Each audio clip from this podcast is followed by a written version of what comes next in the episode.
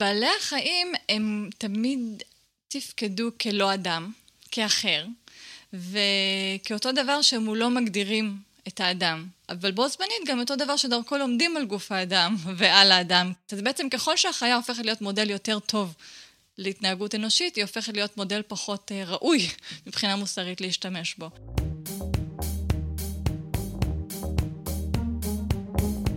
המצב הפוסט-אנושי פודקאסט על טכנולוגיה, תרבות ורוח עם דוקטור כרמל וייסמן.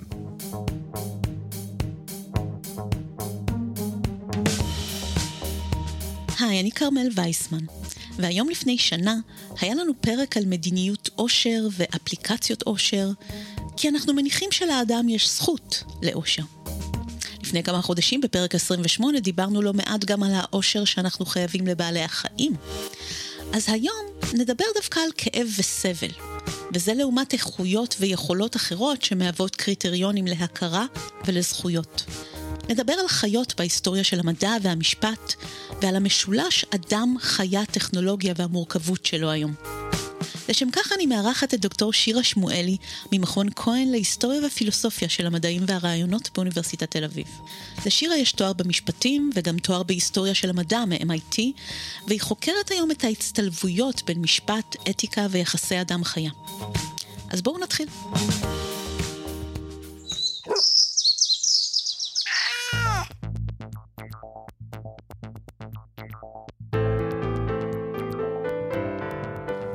הראשון שלה במשפטים באוניברסיטת תל אביב, שירה שמואלי, שתמיד אהבה חיות, הופתעה לגלות קורס על בעלי חיים במשפט. באחד השיעורים, בדיון בפסק דין תקדימי שהתרחש בישראל בשנות התשעים, היא מצאה את השאלה שהוציאה אותה למסע מחקרי. קראתי בו פסק דין אה, של השופט חשין בבית, משפט, בבית המשפט העליון מ-1994 בערך, אם אני לא טועה, שבפסק הדין הוא נדרש להכריע האם קרבות בין אה, אדם לתנין בחמת גדר, האם הקרובות, האם, האם הקרובות האלה הם, הם, הם, הם הפרה של חוק נגד התעללות בבעלי חיים. וכדי להחליט אם יש שם התאכזרות, הם היו צריכים לח... לקבוע, מבחינה עובדתית, האם התנין סובל בקרבות האלה. ופתאום, וזה הדליק אותי לראות מה, מי האנשים שמגיעים לדבר על התנין הסובל. פתאום יש מצעד שהם משולבים, יושבת בו וטרינרית, ואז עוד איזה אקטיביסטית לזכויות בעלי חיים, ואיזשהו, הניסיון הנואש הזה לדבר בשם חיה ש... לא, ועוד תנין, כן, אפילו קולות הוא לא מוציא. אז הם מנסים אה, ככה לסמן כל מיני מעגלים סביב הכאב, לפענח את התיאבון שלו אחרי הקרב. והשאלה הזאת פתאום אה, החזיקה בי נורא חזק, ואיך יודעים מה זה כאב, ואיך יודעים מה זה כאב של חיה. השאלה הזאת אולי נשמעת טריוויאלית. כי נדמה לנו שסבל זה דבר אוניברסלי שכל אחד ואחת ידעו לזהות אם הם יפגשו אותו. אבל בפועל עדיין אין הסכמה אילו מינים בכלל מסוגלים לסבול. וזה בדיוק המסע ששירה יצאה אליו בדוקטורט שלה מאוחר יותר, להיסטוריזציה של השאלה הפילוסופית הזאת של הכאב. אז אני התמקדתי בסוף המאה ה-19 באנגליה. שם חוקק החוק הראשון אה, שמסדיר ניסויים בבעלי חיים, ב-1876. זה פרט שמפתיע הרבה מאוד אנשים, כי לא רק שהחקיקה לרווחת בעלי החיים הקדימה חקיקה לרווחת ילדים למשל, חוקי צער בעלי חיים שימשו לפעמים אפילו בבתי משפט כדי להוציא ילדים מחזקת הוריהם בהיעדר אה, חקיקה אחרת. לא רק זאת, אלא גם שההסדרה של הפרקטיקה המדעית והכניסה של המדינה למדע, מה, זה למדע? למחט, אה, להסדיר את הפעילות של, של המדען במעבדתו, אה, קרה, קרתה מוקדם ממה שהרבה פעמים אנשים מדמיינים לעצמם. אז ב-1876 מחוקק החוק הראשון שמסדיר בצורה מאוד רחבה יחסית עם רישיונות וסרטיפיקטים ופיקוח, פקחים שנשלחים למעבדות באנגליה, ניסויים בבעלי חיים. והחוק אה, חל על כל ניסוי מכאיב. ואני קראתי את הנוסח הזה ואמרתי, בגלל שיש לי גם רקע משפטי, אמרתי, חייבים, מישהו הולך אחר כך ליישם את החוק הזה. ומי שהולך ליישם את החוק הזה, יהיה איזה פקיד, או שופט, או שר, הוא צריך להבין מה זה ניסוי ומה זה מכאיב.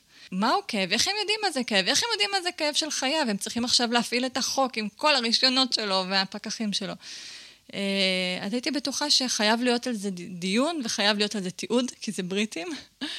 ויצאתי לארכיונים אה, ומצאתי דברים פשוט מרתקים, אה, התדיינויות שהן ברמה הבירוקרטית ממש, בין אה, פקידים, פקחים, מדענים. על אם עכבר בצנצנת סובל או לא, האם אה, אה, קוף שהורידו לו איזשהו חל, חל, חלק מהמוח ותצפתו אליו אחר כך, ונראה נורמלי לגמרי, אבל הוא רק אה, צולע, האם, או חירש, האם זה כואב או לא כואב, האם כל הדברים האלה נכנסים תחת החוק. אז השאלה של הכאב היא בעצם הופכת להיות פה שאלה כמעט אה, אדמיניסטרטיבית. אז שירה מחפשת פילוסופיה בבירוקרטיה, ועולה כאן עוד שאלה. למה בעצם דווקא הכאב של בעל החיים הופך להיות קו הגבול, הקריטריון? וקריטריון למה זה בדיוק? אלו היו הימים שבהם רווחה הפילוסופיה התועלתנית של ג'רמי בנטהאם, וזאת פילוסופיה שמצדיקה גרימת סבל ליצור אחד, אם הדבר מביא תועלת להרבה יצורים אחרים. את בדיוק שמה את האצבע על אה, מערכת האמונות שמנחה בדיוק את המשפט כמו שאנחנו מכירים אותו היום, שזה בעצם מערכת תועלתנית של, אה, שנוסחה בערך במאה ה-19, יצירת משוואות כאלה של כמות כאב מול ההישג או התועלת האנושית באותה פעולה על החיה. אבל כנגד הפילוסופיה התועלתנית יש גם פילוסופיות אחרות, כמו זו של קאנט. פילוסופיות שרואות בחיים ערך, תכלית בפני עצמה, ולא רק בתוך משוואה של כאב מול תועלת. הבעיה היא שכל הפילוסופיות הללו מתפלספות על בני אדם בלבד. בעלי החיים לא נחשבו לברי השוואה לבני אדם. לא האמינו שיש להם נשמה אפילו, ובאותם זמנים גם לא חשבו שהם סובלים בהכרח. בגדול יש דיבור על הנשמה, ויש דיבור על הכאב. ודקארט באופן מפורסם דיבר על החיה כאוטומטה, כמכשיר, השווה את הקריאות שלה לשעון מקולקל. אז הוא טען שהיא לא כואבת, אבל מה שבאמת אה, שכנע ואפשר את השימוש, למשל בניסויים בבעלי חיים באותה תקופה, זה לא הכאב, כי הרבה אנשים עדיין, מבחינה אינטואיטיבית, עדיין האמינו שהחיה כואבת, גם אם איזשהו טקסט פילוסופי מפקפק בזה, אבל הם כן האמינו שאין לה נשמה, שזה כבר קשור להיסטוריה נוצרית. אז זה שאין לה נשמה, יש לזה גם הדהוד היום. בשפה החילונית יותר, ידברו על מודעות עצמית, ידברו על... אה, אף אחד לא יגיד נשמה, אבל ישתמשו בכל מיני מסמנים אחרים כדי להגיד יש משהו שלאדם יש ולחיה אין. בוא נגיד שבאופן אה, מאוד מאוד גס, אה, הנטייה היא לחשוב, אבל באמת אני עושה פה הפשטה, כי יש פה כל מיני פילוסופים שמעורבים בכל מיני גישות, אבל שלאדם יש איזשהו סבל אה, מוסף בגלל אה, הרבדים הנפשיים של המודעות לכאב, או הציפייה לכאב, החרדה מכאב, הזיכרון של כאב, ויש איזה תפיסות יותר רדוקטיביות של ה... עושים הבחנה למשל בין כאב לסבל, שהאדם סובל והחיה כואבת, אבל הדברים האלה באמת מתפרקים מאוד מאוד בקלות, אה, והם נמצאים תחת אה, מתקפה באמת מתמשכת ו... שומטים את הקרקע מתוך כל מיני הנחות יסוד שמעורבות כאן. היום אנחנו, בניגוד למה שהיה אפילו לפני 150 שנה, אני חושבת שיש לא רק קונצנזוס של חיות כואבות, אלא גם המינים שכואב להם הולכים, עכשיו הדיון המרכזי הוא על דגים למשל. אה, שגם שם, פה מתהפכת כבר העמדה ויש יותר ויותר אה, ראיות לכך ש... שדגים חווים כאב למשל. אבל זה מעניין לראות איך כל פעם כשפותרים לכאורה איזו שאלה, צץ, צץ ההבדל הבא. שירה פעילה בתחום שנקרא כיום Animal Studies, מדעי בעלי החיים, והוא נחשב לחלק מהמהלך הפוסט-אנושי, כי הוא מטשטש את הגבול בין אדם לחיה באמצעות ממצאים מדעיים, שתמיד קוראים להם נורא מפתיעים, כן? אבל הם כל כך רבים שזה כבר לא אמור להיות מפתיע, על כמה שבעלי חיים מורכבים רגשית וקוגנטיבית ומוסרית, ואפילו בעלי יכולות טכנולוגיות. רק בשבוע שאני ערכתי את הפרק הזה, נתקלתי לגמרי במקרה בשתי כתבות על תוכי נכה שאילתר מקור מאבן מאוד ספציפית, ועל חזירי בר שארגנו מבצע חילוץ מורכב ממלכודת של חברים שלהם. אז הקו החדש הזה מגיע גם הוא לבתי המשפט, והוא יוצר שיח חדש של זכויות, שלא נשענות עוד רק על כאב ותועלת. עתירות הביאס קורפוס שמוגשות היום בארצות הברית אה, לשחרור שימפנזים וגם פילים שכלואים, בטענה שיש להם אישיות משפטית, או לפחות זכות לחירות, את הזכות לחירות אה, גופנית, כל התיק הוא כמעט עדו, תצהירים של מדענים. טיעון משפטי רזה מאוד, עם כמה תקדימים, ובעיקר טיעון מדעי. והטיעון המדעי הזה הוא דווקא לא על כאב, הרבה פעמים על האוטונומיה, עולם רגשי וחברתי מסוים. שזה שונה מהתפיסה התועלתנית, ובגלל זה זה גם אומר, אל, אומר לבית המשפט, אל תשקלו, אין פה גם אה, קלקולציה, אין פה להשוות את, ה, את, את החירות שנלקחת לקוף מול היתרון של האנשים שצופים בו בכלוב. אין, לא צריך, אין פה, אין פה מערכת השוואתית, יש משהו שהוא בפני עצמו שצריך לכבד אותו, ועל כן לתת את הסעד הזה. אז מה שאת אומרת מכונה גישת הזכויות, שהיא שונה מגישת, באופן גס, מהטרנד, מהמגמה הזאת של גישת הרווחה. שגישת הרווחה היא עדיין קיימת בתוך התחשיב התועלתני. בואו נמצער את הכאב כמה שאנחנו יכולים, לעומת הגישה של הזכויות, שאומרת אין פה עניין למשא ומתן. יש כמה דברים שאנחנו חייבים להסכים עליהם, והם אה, חד משמעיים. לא משנה מה היתרון שהאדם יקבל אה, מאותו שימוש, ובינתיים לא כך הולך להם. בואו נתעכב כאן רגע על דוגמה משפטית מעניינת מהשנים האחרונות, שטוענת לזכויות מכיוון אחר לגמרי, שלא קשור לשחרור. ב-2014, בזמן שהצלם הבריטי דיוויד סלייטר צילם קופי מקוק שחור נדירים באינדונזיה, פתאום הם חטפו לו את המצלמה וצילמו בערך 200 תמונות בעצמם. אחת התמונות הללו מראה קופה שחושפת שיניים בחיוך למצלמה, וזה נחשב לסלפי הראשון שצולם על ידי בעל חיים. אנחנו מכירים את התמונה הזאת כי היא התפרסמה בעקבות מאבק משפטי. התמונה הזאת הועלתה למאגר וויקי שיתוף, ואז סלייטר טען שיש לו זכויות יוצרים על התמונה. אבל אז נפתח ויכוח בין כל מיני ארגוני זכויות בעלי חיים, איך יש לצלם זכויות אם הקופה צילמה את התמונה. ינאי טויסטר כתב על זה מאמר מרתק בעברית שאני אשים לכם במקורות של הפרק בתמלול, ובו הוא טען שעצם הניסיון לייחס בכלל זכויות יוצרים לקופה, זה בעצם לייחס לה יכולת בחירה ומסגור ורפלקציה וידיעה. אבל שירה חושבת שזה ממש לא רלוונטי ולא פרקטי ללכת בכיוונים הללו עם זכויות בעלי חיים. אני לא נכנסתי לעובי הקורה של הסיפור הזה, אבל זה נשמע לי כמו איזשהו עיוות מסוים של הניסיון הזה לייחס לרופאים משהו שלא מעניין אותם. והקפיטליזם שלנו לא נראה לי מעניין את הקופה הזאתי. אה, ו- ויש פה איזושהי להיטות יתר בלייצר דמיון, ואני חושבת שחלק מהמחויבות האתית היא גם להבין, להבין את ההבדלים ולכבד אותם. כי יש משהו בלהיטות לייצר את הדמיון שהוא מאוד מוחק את ההבדלים, והוא, והוא גם אה, הרבה פעמים כושל בסופו של דבר, והוא גם לא, לא נכון. זה, נראה לי שזו חשיבה פילוסופית טיפה עצלנית.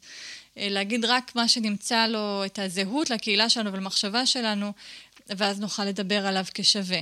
האתגר האמיתי זה להצליח אה, לחיות במרחב של ההבדלים אה, ולהבין מה חשוב לאותו יצור, ולכבד את מה שחשוב לאותו יצור, במקום אה, להעמיס עליהם את ה... את כל העולמות שלנו, שחלקם גם לא כאלה מוצלחים, כן? אני לא יודעת, זכויות יוצרים, פטנטים, יש בזה יתרונות, יש בזה חסרונות, לא בטוח שזה בשורה גדולה. אז אם נחזור רגע לעתירות שחרור השימפנזים והפילים על בסיס הזכות לחירות, גם כאן החירות הזו היא לא משהו שהתממש על ידי זה שבעלי החיים ישכרו דירות בניו יורק ויתראינו לתקשורת. למשל, אם שימפנזה כלואה באיזה אה, כלוב, באיזה הייווי במדינת ניו יורק, מקרה אמיתי, אז uh, מציגים בפני השופטים שיש שמורה שמוכנה לקבל אותו, והיא רחבת ידיים, ויש שם את ה... ושם החיה תוכל, תוכל לממש את ה, מה שחשוב לה, לא חשוב לקוף. לבחור בבחירות. וגם, אז, אז, אז זה, זה, רדיקה, זה, זה, זה מגוחך לטעון דבר כזה, אבל כן חשוב לו אה, להתרועע עם בני מינו, ליהנות מאיזשהו אה, מר, מרחב להתבטא בו, והשמורות האלה מספקות אותו, מספקות את הצרכים האלה לעומת הכלוב. אז ככה הם פותרים את זה. קצת כמו אפוטרופוס אצל בני אדם, שהם לא מסוגלים להחליט בשביל עצמם, אבל יש איזשהו נציג שמגובה, אמור להיות מגובה על ידי גם ידע, כדי אה, לשער בצורה כמה שיותר מדויקת מה יהיה טוב לאותו יצור, יהא זה בן אנוש או חיה אחרת, שלא יכולים לבטא בשפה שלנו את הצרכים שלהם.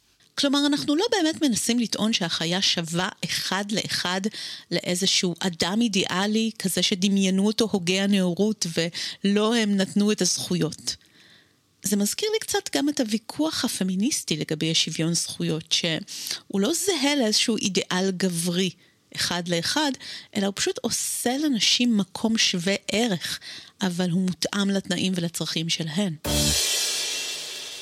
במסע ההיסטורי של שירה להבנת המורכבות של יחסי אדם-חיה, היא מגלה אמביוולנטיות מאוד מבלבלת. תנודות מטוטלת בין אינטימיות גדולה שקיימת בין המינים, לבין יחסי ניצול והחפצה, וכל מיני נקודות ציון מאוד מורכבות על הספקטרום הזה. משחר ההיסטוריה ועד היום במדע. אז בעלי חיים שימשו כקורבן וגם כפיגורה במיתוסים, אבל הם גם שימשו ככלי, כצמר, כפר, כבשר, כ... אה, כחלב. אז הרבדים האלה היו קיימים במקביל, ובאמת יש טענה שעם ה, עם, עם התיעוש והאיור והמהפכות האלה, אז, אז המימד המיתי נמחק לחלוטין, נשארה רק החיה כאובייקט לניצול ושימוש. גם המערכת יחסים המשתמשת השתנתה. כי החוואי, ככה לפי הנרטיב הזה, החוואי שעבד עם החיות קרוב אליו בגין, בחצר האחורית, היה לו את החיות, למשל, בדרך כלל בממדים שהוא יכל לזהות אותם, אה, לבנות יחסים איתם, ואולי גם לשחוט אותן בסוף, יש טרנספורמציה שגם כזאת, שההיכרות הזאת, האינטימיות הזאת, גם כן נמחקה לחלוטין, והן כבר הופכות להיות, את יודעת, מגודלות בתוך אה, אה, מה שנקרא factory farms, פשוט מפעלים שהופכות אותם למוצר שאין בו, אין חסר אמפתיה, שאין שם יחסי, אין שם שום אינטימיות, אין שם מימד סמלי, הכל, הכל כזה נמחק והפך להיות אה, חומר. בעלי החיים הם תמיד תפקדו כלא אדם, כאחר, וכאותו דבר שהם לא מגדירים את האדם. אבל בו זמנית גם אותו דבר שדרכו לומדים על גוף האדם ועל האדם. מצאנו גוף שמאוד מאוד דומה לגוף האנושי בכל מיני תפקודים שלו, אבל הוא גם, אנחנו פטורים מבחינה מוסרית ממגבלות שקיימות לנו בשימוש בגוף של בני אדם. כמובן שזה מתחיל להסתבך, כי ככל שמוצאים יותר ויותר דמיון, הדבר מתחיל לקרוס תחת עצמו מבחינה אתית, כי כבר כשמגיעים לרמה של מחקר של קוגניציה והתנהגות ועולמות רגשיים ונפשיים, אז כבר השאלה מתחדדת, רגע, איפה ההצדקה להשתמש באותה חיה אה, כדי ללמוד על האדם, היא מתערערת. אז בעצם ככל שהחיה הופכת להיות מודל יותר טוב להתנהגות אנושית, היא הופכת להיות מודל פחות אה, ראוי מבחינה מוסרית להשתמש בו. ומצאו כל מיני שיטות להתגבר על זה. נוצרה קטגוריזה, קטגוריה חדשה, חיית המעבדה. זה כבר לא חיית המחמד או חיית המשק. ברגע שמסמנים את זה כאיזה זן אחר, זן חדש, משהו שהוא נראה שונה, כבר נראה אחרת. אה, מיוצר, כבר מייצרים חיות מעבדה, מעצבים אותם בצורות מסוימות, אז אה, זה מקל על יצירת ההפרדה הזאת בין אותם יצורים לכלב שיש לך בבית למשל. ודבר נוסף שקורה עם בעלי חיים במדע זה השאלה של הקטגוריזציה וקלסיפיקציה של בעלי חיים, תוך ניסיון כל הזמן להבין איפה האדם נמצא בעולם הטבע. המפגש של האדם הלבן עם קופי העל, אורנגוטנגים, שימפנזית, גורילות.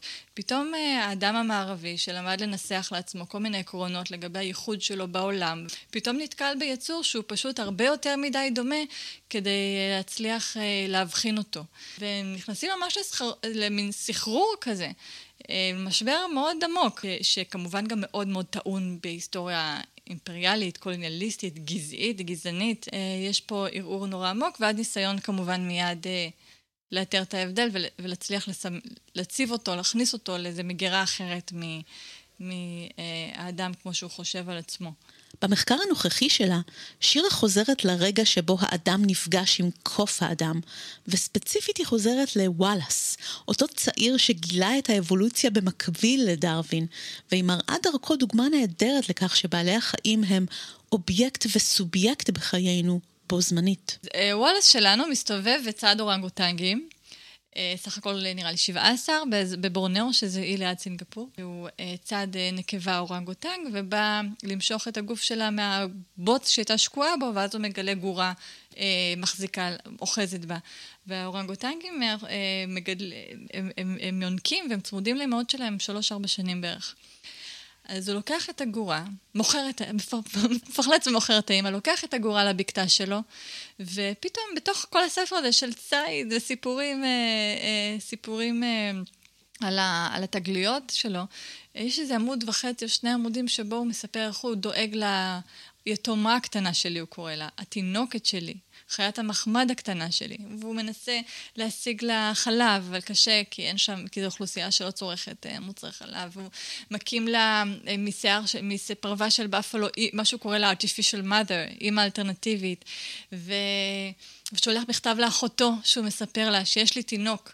ומספר לה על התינוק, ואז בסוף עם הטוויסט אה, הזה שהתינוק הוא בעצם גורנגוטנגים, ומדבר עליה בכזאת חיבה ואהבה, הוא יוצר דיסוננס מאוד חזק עם עובדה שיום לפני ויום אחרי הוא הולך לצוד אורנגוטנגים. ואז היא, הוא, בש, הוא מספר שנשבר לו הלב והיא מתה אחרי מספר חודשים, ואז הוא מסיים ברשימה של המידות שלה. מידת הגפיים, מידת הגולגולת, והוא שלח אותה לאנגליה כ, כעוד פריט אה, אספנות. אה.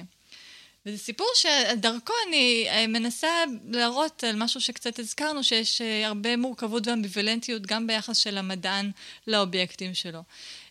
יש מקומות של אינטימיות ואמפתיה ביצירת ידע. היצור הזה היה בו זמנית סוב... מין אובייקט מחקר, שניצוד, אימא שלו ניצודה בשביל המחקר מדעי בגדול.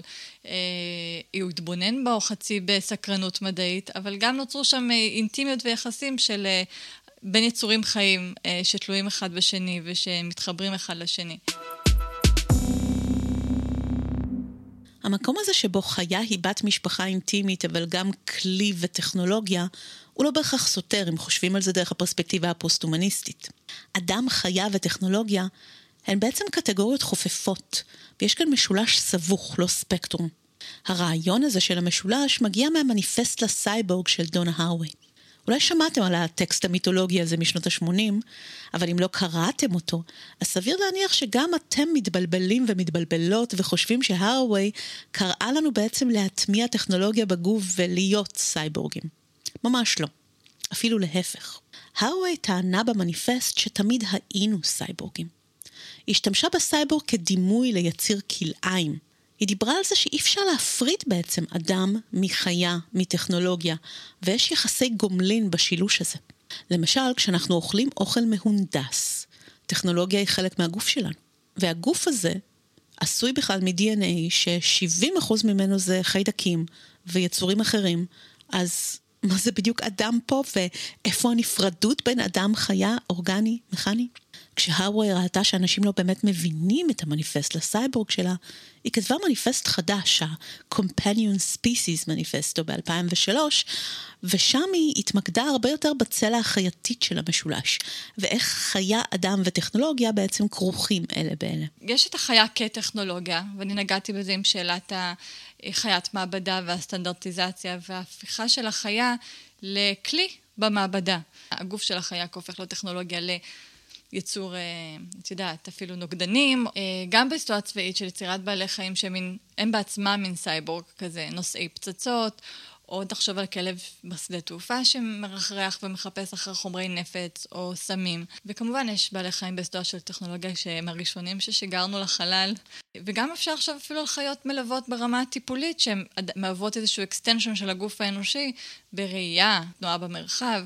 אז הם הופכים להיות מין אה, איזשהו, עוד איזשהו איבר מסוים שמלווה אותנו. אז אצל הרווי החיה היא לא טבע, בדיוק כמו שהאדם הוא לא טבע. כולנו סייבורגים, ובייחוד החיות שקרובות לאדם. והעידן הפוסט-אנושי שאנחנו חיים בו, הוא גם עידן פוסט-חייתי, בהרבה מובנים. אצל האדם אלו בעיקר הנרטיבים שלו שקורסים, אבל אצל בעלי חיים יש קריסות אוכלוסיות של ממש והכחדה שהאדם אחראי לה ישירות, ובו זמנית הוא גם מנסה לתקן אותה בעזרת טכנולוגיה. בכמה צורות שונות. למשל, החדרת טכנולוגיה לעולמות של בעלי החיים, כמו לאפשר ללוויתנים לתקשר במעין אינטרנט דומה לשלנו. דולפינים צריכים שנספק להם את הטכנולוגיה הזאת, רק כי חרבשנו שם את כל הסאונדים מהצוללות שלנו, כבר מייצרים את הצורך שלהם בטכנולוגיות שלנו. או יצירה של חיות רובוטיות שיחליפו למשל את הדבורים בהאבקה. האם יש פה בעצם איזושהי הבנה מחודשת של מה החיה יכולה לתת לנו? אה, ואיך הניסיון להבין אותה ולשכפל אותה בכל מיני כלים שזמינים לנו אה, פותחת ומפרה את העולם שלנו, לבין איזושהי ראייה קצת יותר עגומה, שזה מין אה, הומאז' פרידה כזה למינים שיעלמו, ואנחנו מאוד משאירים איזושהי נוכחות שהיא מאוד גסה של אותן יכולות של אווירודינמיקה או תנועה במים, אה, לשמר את ה... כזה ניצוצות מסוימות של אותם דברים שאנחנו בעצם אה, נפרדים מהם עכשיו. וזה גם שאלה מעניינת לגבי פוסט-הומניזם, פוסט-חייתיות, זאת אומרת, ממה נפרדים ומה משמרים, ואיך משמרים את מה שנפרדנו ממנו. ואולי טכנולוגיה היא באמת אחת השיטות האלה. צורה אחרת היא החלפת חיות המאכל בטכנולוגיות אוכל. יצירת בשר מלאכותי למשל, זה טלטול מטורף. משהו שנראה כמו בשר ומרגיש כמו בשר, אם זה, אם זה באמת יעלה על, ה, על הצורך בבשר. או שבעצם יש משהו בסיפור, בפנטזיה של הציד, בפרקטיקה של המפעל, שעדיין אנחנו מוחזקים בה. זו שאלה, צריך לראות לאן זה מגיע. טכנולוגיות... אמורות להחליף בעלי חיים גם בניסויים בבעלי חיים, זאת אומרת, אה, יכול להיות שזה מייתר את הניצול של בעלי חיים, ואז מעניין מה הניצול הקפיטליסטי שלו, ואז נראה, מה, נראה איזה עולמות חדשים ייפתחו בפנינו. וגם ביולוגיה היא טכנולוגיה היום, אז ריצוף גנטי וניסיון לשמר ולשחזר בעלי חיים נכחדים. זה גם משהו שמדברים עליו. יש פה דיבור על מינים. כשאת מנסה אה, להחיות ממוטה, או להחזיר איזה זן נכחד, את מנסה להחזיר איזשהו דוגמית שלו. זה קצת הפוך אולי לקורבן. במקום שאת מקריבה אחד בשם מה שאת רוצה להחזיר כמה יחידים בתור איזשהו סימבול לעולם שעבד. ויש אה, מול זה איזשהו ניסיון להתעקש על אינדיבידואלים, המון המון המון המון אינדיבידואלים מביוגרפיות, ולהם אנחנו חווים חובה מסוימת ולא למין. יש גם כן אה, אנתרופולוגית שאני מאוד מאוד מעריצה, את הספר של השמורות אורנגוטנגים בבורנאו. אה, שהאורנגוטנגים נעלמים מעולמנו, והיא מעידה שם על, על הפרויקטים לשמור הפוריות, הפוריות שלהם ו, ו, ו, ולהקפיא פיציות ול, ולייצר צאצאים. אבל יש בינתיים אינדיב... נקבות אינדיבידואליות שעוברות את התהליכים הקשים האלה, שהן בעצם מוקרבות על הפנטזיה שלנו לשפר מין.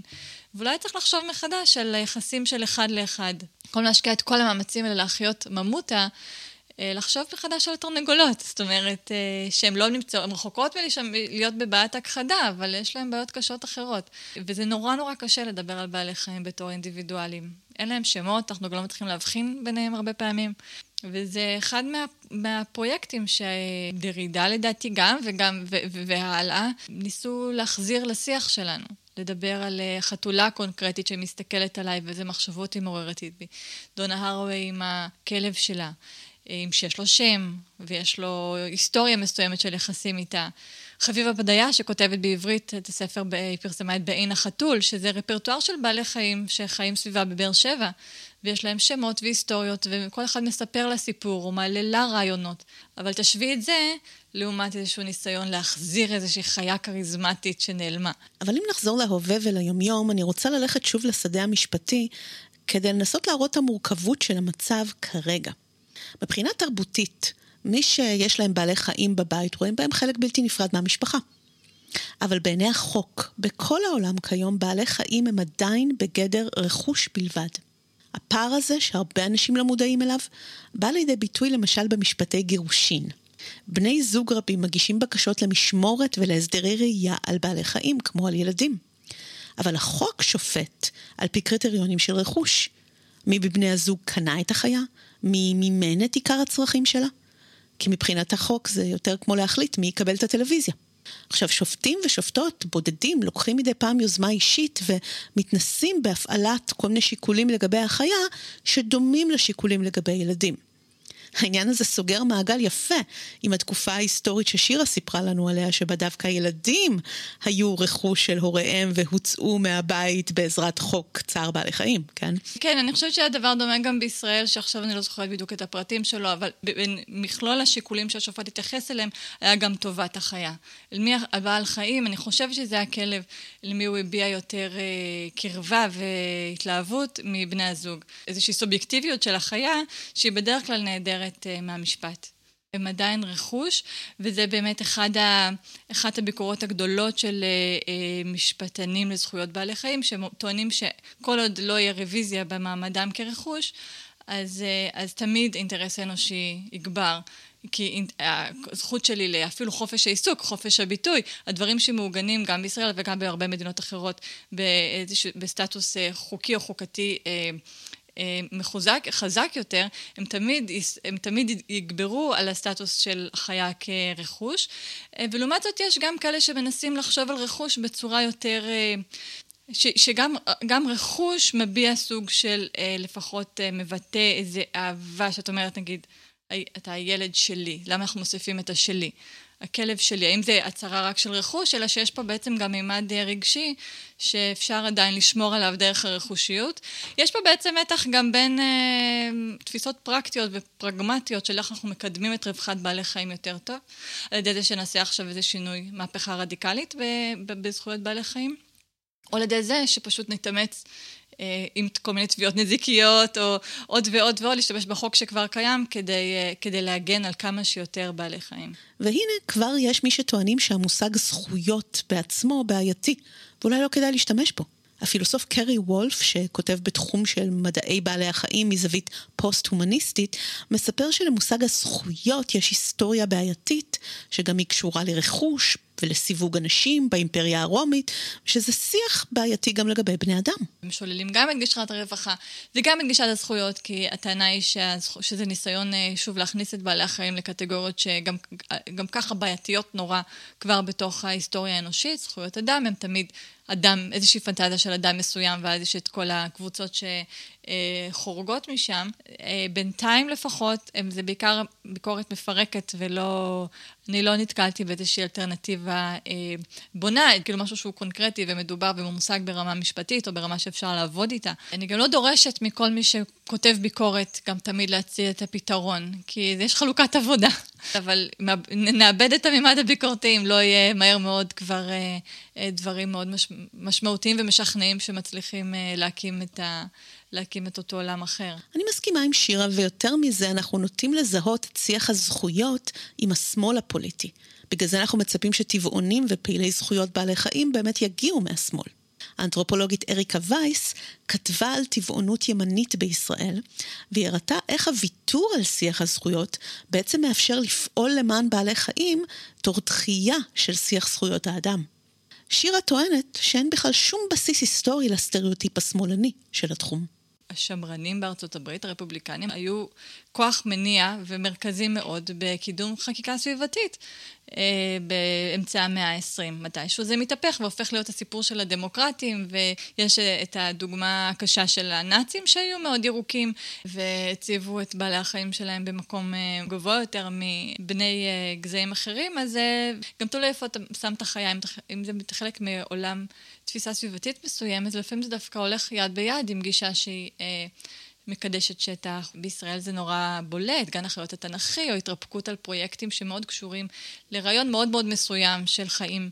אה, חיים פה, אה, להשיב את היחמורים, להשיב בעלי חיים מסוימים שמוזכרים אה, בתנ"ך, ולאו דווקא דוב, ולא איזושהי חיה אחרת, כמו דובו. זאת אומרת, בוחרים איזה מינים מסוימים שיש להם סימבוליות ייחודית בתוך רעיון של תחייה יהודית, ומייצרים פרויקטים שהולמים אותם. אז במשולש הסייבורג, אדם, חיה, טכנולוגיה, כל צלע מושפעת מאחרות.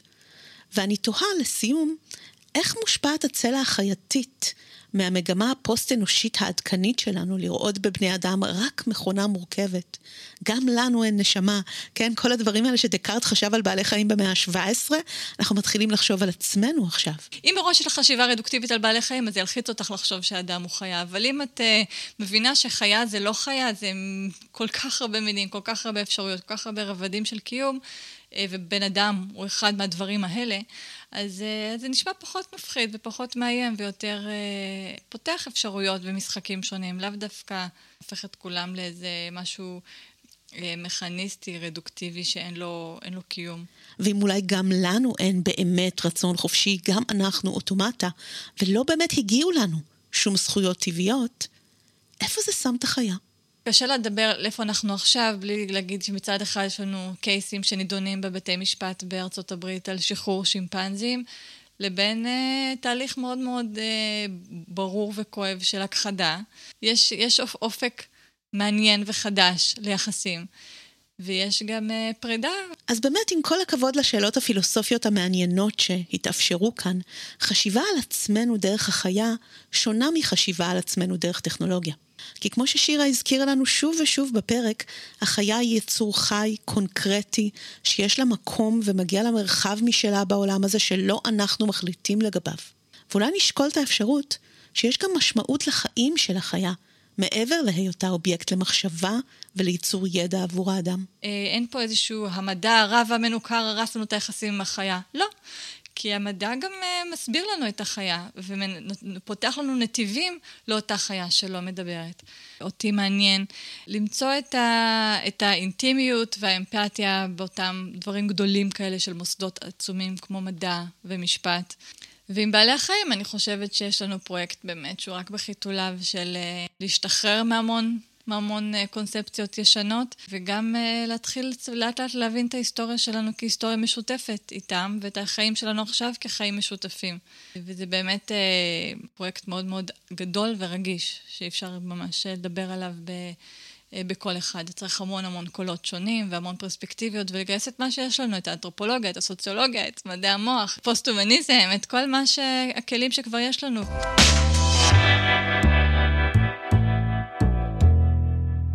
אותו קרי וולף שסיפרתי לכם שיוצא נגד מושג הזכויות, טוען בצדק שאין שום מסגרת אתית טובה ומתאימה היום לנושא של בעלי חיים. ומה שאותי מעניין לחשוב עליו זה על קריטריון או פרקטיקה אתית שלא מבוססים על היררכיה נוקשה בין בני אדם לבעלי חיים אחרים. שירה הזכירה למשל את המסע לחלל, וזו דוגמה נהדרת למשהו שלא הייתי רוצה לאפשר היום. אין שום סיבה להרוג כלבה למען גחמה אנושית, עם כל הכבוד לזה. וזה שונה בעיניי מחיסון למגפה.